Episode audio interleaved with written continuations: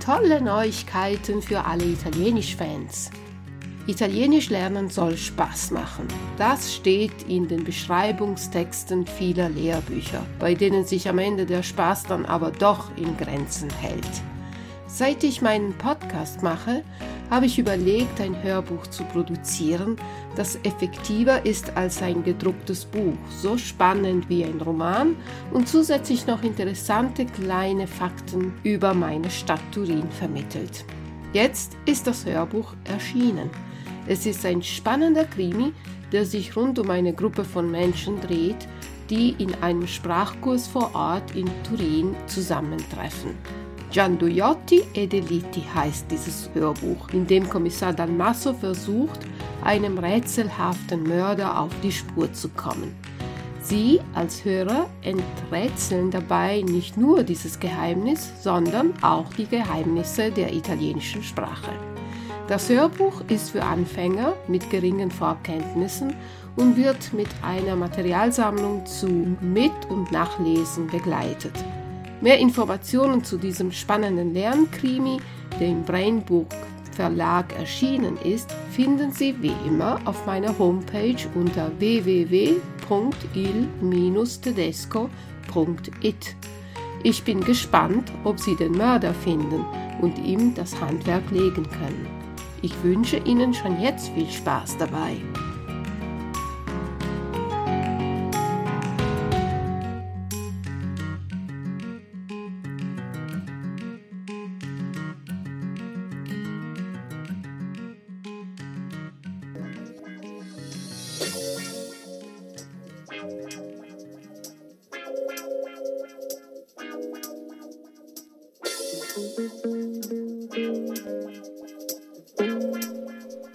Buongiorno cari amici amanti dell'italiano e benvenuti al podcast numero 99. Siamo al secondo episodio della serie Donne italiane che hanno fatto la storia e oggi vi parlo di un vero e proprio mito del cinema italiano, un'attrice che rappresenta più di ogni altra la città di Roma e la romanità.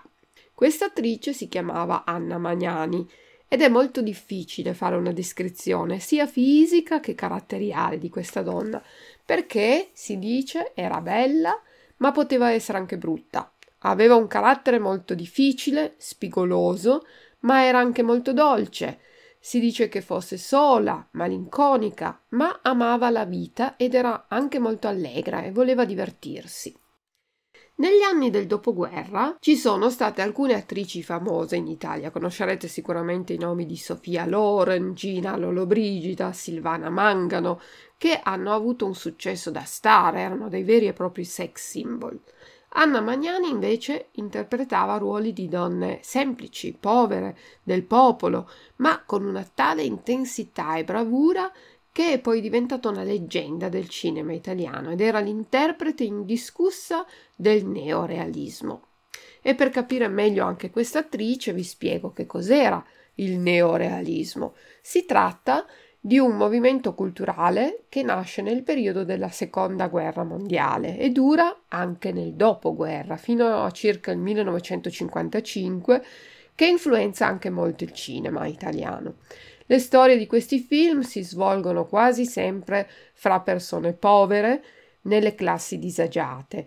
Le scene, per lo più all'aperto, perché gli studi di Cinecittà erano state occupate dagli sfollati, gli attori sono gente comune, presa dalla strada, non sono attori professionisti, a volte anche per le parti principali. I temi di queste storie sono la povertà, la condizione economica delle famiglie, e di loro sentimenti di speranza, riscatto, desiderio di ricominciare una nuova vita, oppure di disperazione, di povertà. Come ricordano gli italiani Anna Magnani? Con i capelli spettinati, il carattere ironico e diretto, allegra e felice di vivere, con tanti amori contrastati e una risata inconfondibile. Il suo sguardo profondo e melanconico. Vi è venuta voglia di sapere un po' di più su questa attrice strepitosa? E allora sentite qui la sua biografia. Anna Magnani nasce a Roma il 7 marzo del 1908. Sua madre è povera, fa la sarta ed è una ragazza madre. Poco dopo la sua nascita, la mamma va in Egitto e la lascia alla nonna, dove Anna crescerà insieme a cinque zie. Il padre Anna non lo ha mai conosciuto. Quando è adulta fa una ricerca e scopre che il padre era un nobiluomo, un giurista, un ricco, che si chiamava Pietro del Duce. Anna dirà poi nel suo caratteristico modo ironico di non avere proseguito le ricerche sull'identità del padre, perché non voleva passare ed essere ricordata come la figlia del duce, duce in tedesco è Führer, quindi il duce era il nome di Mussolini e lei non vuole essere ricordata come la figlia del duce, che però era il cognome del padre biologico. La mamma sposa un ricco uomo austriaco e rimane ad Alessandria d'Egitto e non avrà mai contatti con la figlia. Questa cosa ha segnato molto Anna, che ha patito molto per la mancanza dell'amore materno soprattutto e dell'amore di una famiglia normale. La nonna però fa di tutto per offrirle una buona educazione, la iscrive ad un collegio di suore, ma Anna cambia dopo poco tempo e comincia a frequentare il liceo musicale, per poi passare due anni dopo alla recitazione. Uno dei suoi primi maestri dirà che la scuola non poteva insegnarle molto di più di quello che lei già sapeva, perché era una persona così carismatica che sarebbe diventata indimenticabile. Lei non recitava, bensì viveva le parti che le venivano assegnate nei film. Comincia a lavorare in diversi spettacoli teatrali, anche con Totò, famosissimo comico italiano. Nel 1934 comincia a recitare nel cinema, nel film La cieca di Sorrento e un anno dopo sposa il regista Goffredo Alessandrini, dal quale si separa nel 1940 e divorzia da lui nel 1972. Recita in diversi film e nel 1941 il regista Vittorio De Sica le offre una parte principale in un ruolo drammatico che sarà poi il suo genere. Si innamora di un bell'attore, Massimo Serato, con lui ha una relazione, rimane incinta e nel 1942 ha un figlio da lui, ma Serato la abbandona appena viene a sapere della gravidanza. Anna però ama tantissimo il figlio Luca e riesce anche a dare il suo cognome al bambino. È una donna forte, non ha bisogno di legami con mariti, padri, fidanzati, ha solo bisogno d'amore. Nel 1945 diventa famosa a livello mondiale con il film Roma città aperta del regista Roberto Rossellini. Il film è una storia di guerra ed è famosissima una scena in cui Anna, nel ruolo della sora Pina, insegue un camion tedesco nel quale è rinchiuso il marito che sta per essere deportato e alla fine viene uccisa dai colpi di mitra dei nazisti. Quest'inverno sembra che non debba finire mai. Finirà, Dio, finirà. E tornerà pure la primavera. Francesco! Francesco!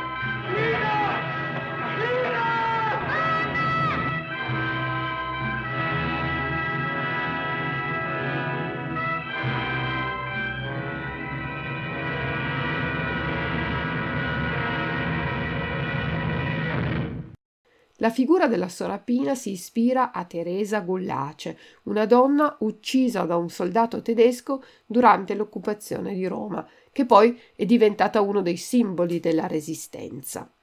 Con questo film vince il premio Nastro d'Argento. Nel 1947 vince il secondo Nastro d'Argento nel film L'onorevole Angelina. Il terzo Nastro d'Argento lo vince con il film L'amore di Roberto Rossellini, con il quale ha una storia piena di passione. Ma anche questa storia finisce. Rossellini la abbandona per raggiungere Ingrid Bergman. Da qui inizia la storia conosciuta come la guerra dei vulcani. Rossellini è insieme alla sua nuova compagna, Ingrid Bergman, alla quale dà la parte principale nel film Stromboli, Terra di Dio, e Anna Magnani gira un film sull'isola vicina, Vulcano, dal quale il film prende il titolo. Nel 1951 gira Bellissima di Luchino Visconti, per il quale vince il suo quarto nastro d'argento. Nel 1952 interpreta Anita Garibaldi nel film Camicie Rosse, diretta dal suo ex marito Goffredo Alessandrini. Con lui è in conflitto, si scontra e lui abbandonerà il set prima della fine del film, che sarà poi diretto da Francesco Rosi, un altro famosissimo regista italiano. Nel 1956 con Suor Letizia, il più grande amore, vincerà il suo quinto e ultimo nastro d'argento. È la prima attrice italiana a vincere un Oscar nel 1956 per il ruolo di protagonista nel film La rosa tatuata di Tennessee Williams, insieme a Bart Lancaster. La Magnani non va alla cerimonia e il premio viene ritirato da Jerry Lewis e Marisa Pavan, anche lei attrice nel film. Un giornalista la informa, informa Anna che ha vinto l'Oscar e Anna rimane un po' in silenzio e poi esclama Magnani is happy. Poi vince altri premi al Festival di Berlino e due David di Donatello, recita con Anthony Quinn e John Woodward e Marlon Brando nel film Pelle di serpente, per il quale Tennessee Williams scrive un personaggio drammatico apposta per lei. Avrebbe dovuto recitare lei nel film La ciociara del regista George Cukor, nella parte della madre di Rosetta. Rosetta parte assegnata a Sofia Loren. Anna però rifiuta la parte il regista abbandona il progetto che viene ripreso da Vittorio De Sica e Sofia Loren. Vincerà poi anche l'Oscar con questo film, La Ciociara. Anna Magnani lavora con Mario Monicelli e nel 1962 con Pierpaolo Pasolini nel film Mamma Roma. Il regista e l'attrice però non si capiscono, sono insoddisfatti, ma nonostante questo il film avrà un grande successo in Francia e anche di critica in Italia, ma in Italia non di incassi purtroppo. Comincia a rifiutare alcune parti, è insoddisfatta e allora va in Francia, ma in Francia non riscuote il, su- il successo sperato. Gira il suo ultimo film americano, girato però in Italia, Il segreto di Santa Vittoria di Stanley Kramer, per il quale ottiene una candidatura al Golden Globe e poi torna a lavorare in teatro. Io sono assolutamente sincera sia nella vita che sulla scena. Allora perché ho solo successo come attrice? E come donna distruggo tutto quello che amo? Ma chi può dirmi dove finisce il teatro e dove la vita comincia? Nel 1971, anche se già ammalata, lavora per la televisione, gira tre mini-film con il titolo Tre donne. Gli episodi si chiamavano La Sciantosa, 1943 Un incontro e L'automobile con la colonna sonora scritta da Ennio Morricone. Correva l'anno di grazia 1870 e il quarto episodio nel quale fra i suoi partner ci sono Massimo Ranieri e Marcello Mastroianni. Nel 1972 Federico Fellini la vuole assolutamente per una piccola parte, un cameo nel film Roma. In questa scena vediamo Anna camminare di notte dolente per i vicoli di Roma. Risponde a Fellini che la chiama, lei risponde con sorpresa e sorridendo lo saluta chiudendo il portone. Conclude così la sua lunga carriera cinematografica. Il 26 settembre del 1973 muore per un cancro al pancreas all'età di soli 65 anni. Jean Renoir dice di lei la Magnani è la quintessenza dell'Italia e anche la personificazione più completa del teatro. Le sono grato per aver simboleggiato nel mio film tutte le attrici del mondo.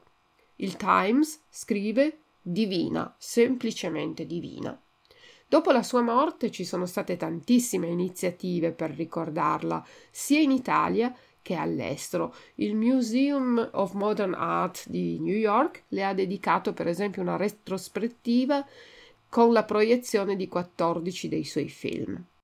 Tanti artisti la ricordano, come per esempio Gianni Togni, un cantante italiano, le ha dedicato la canzone Nannare, la contrazione romanesca del nome Nannarella, come veniva chiamata la Magnani a Roma.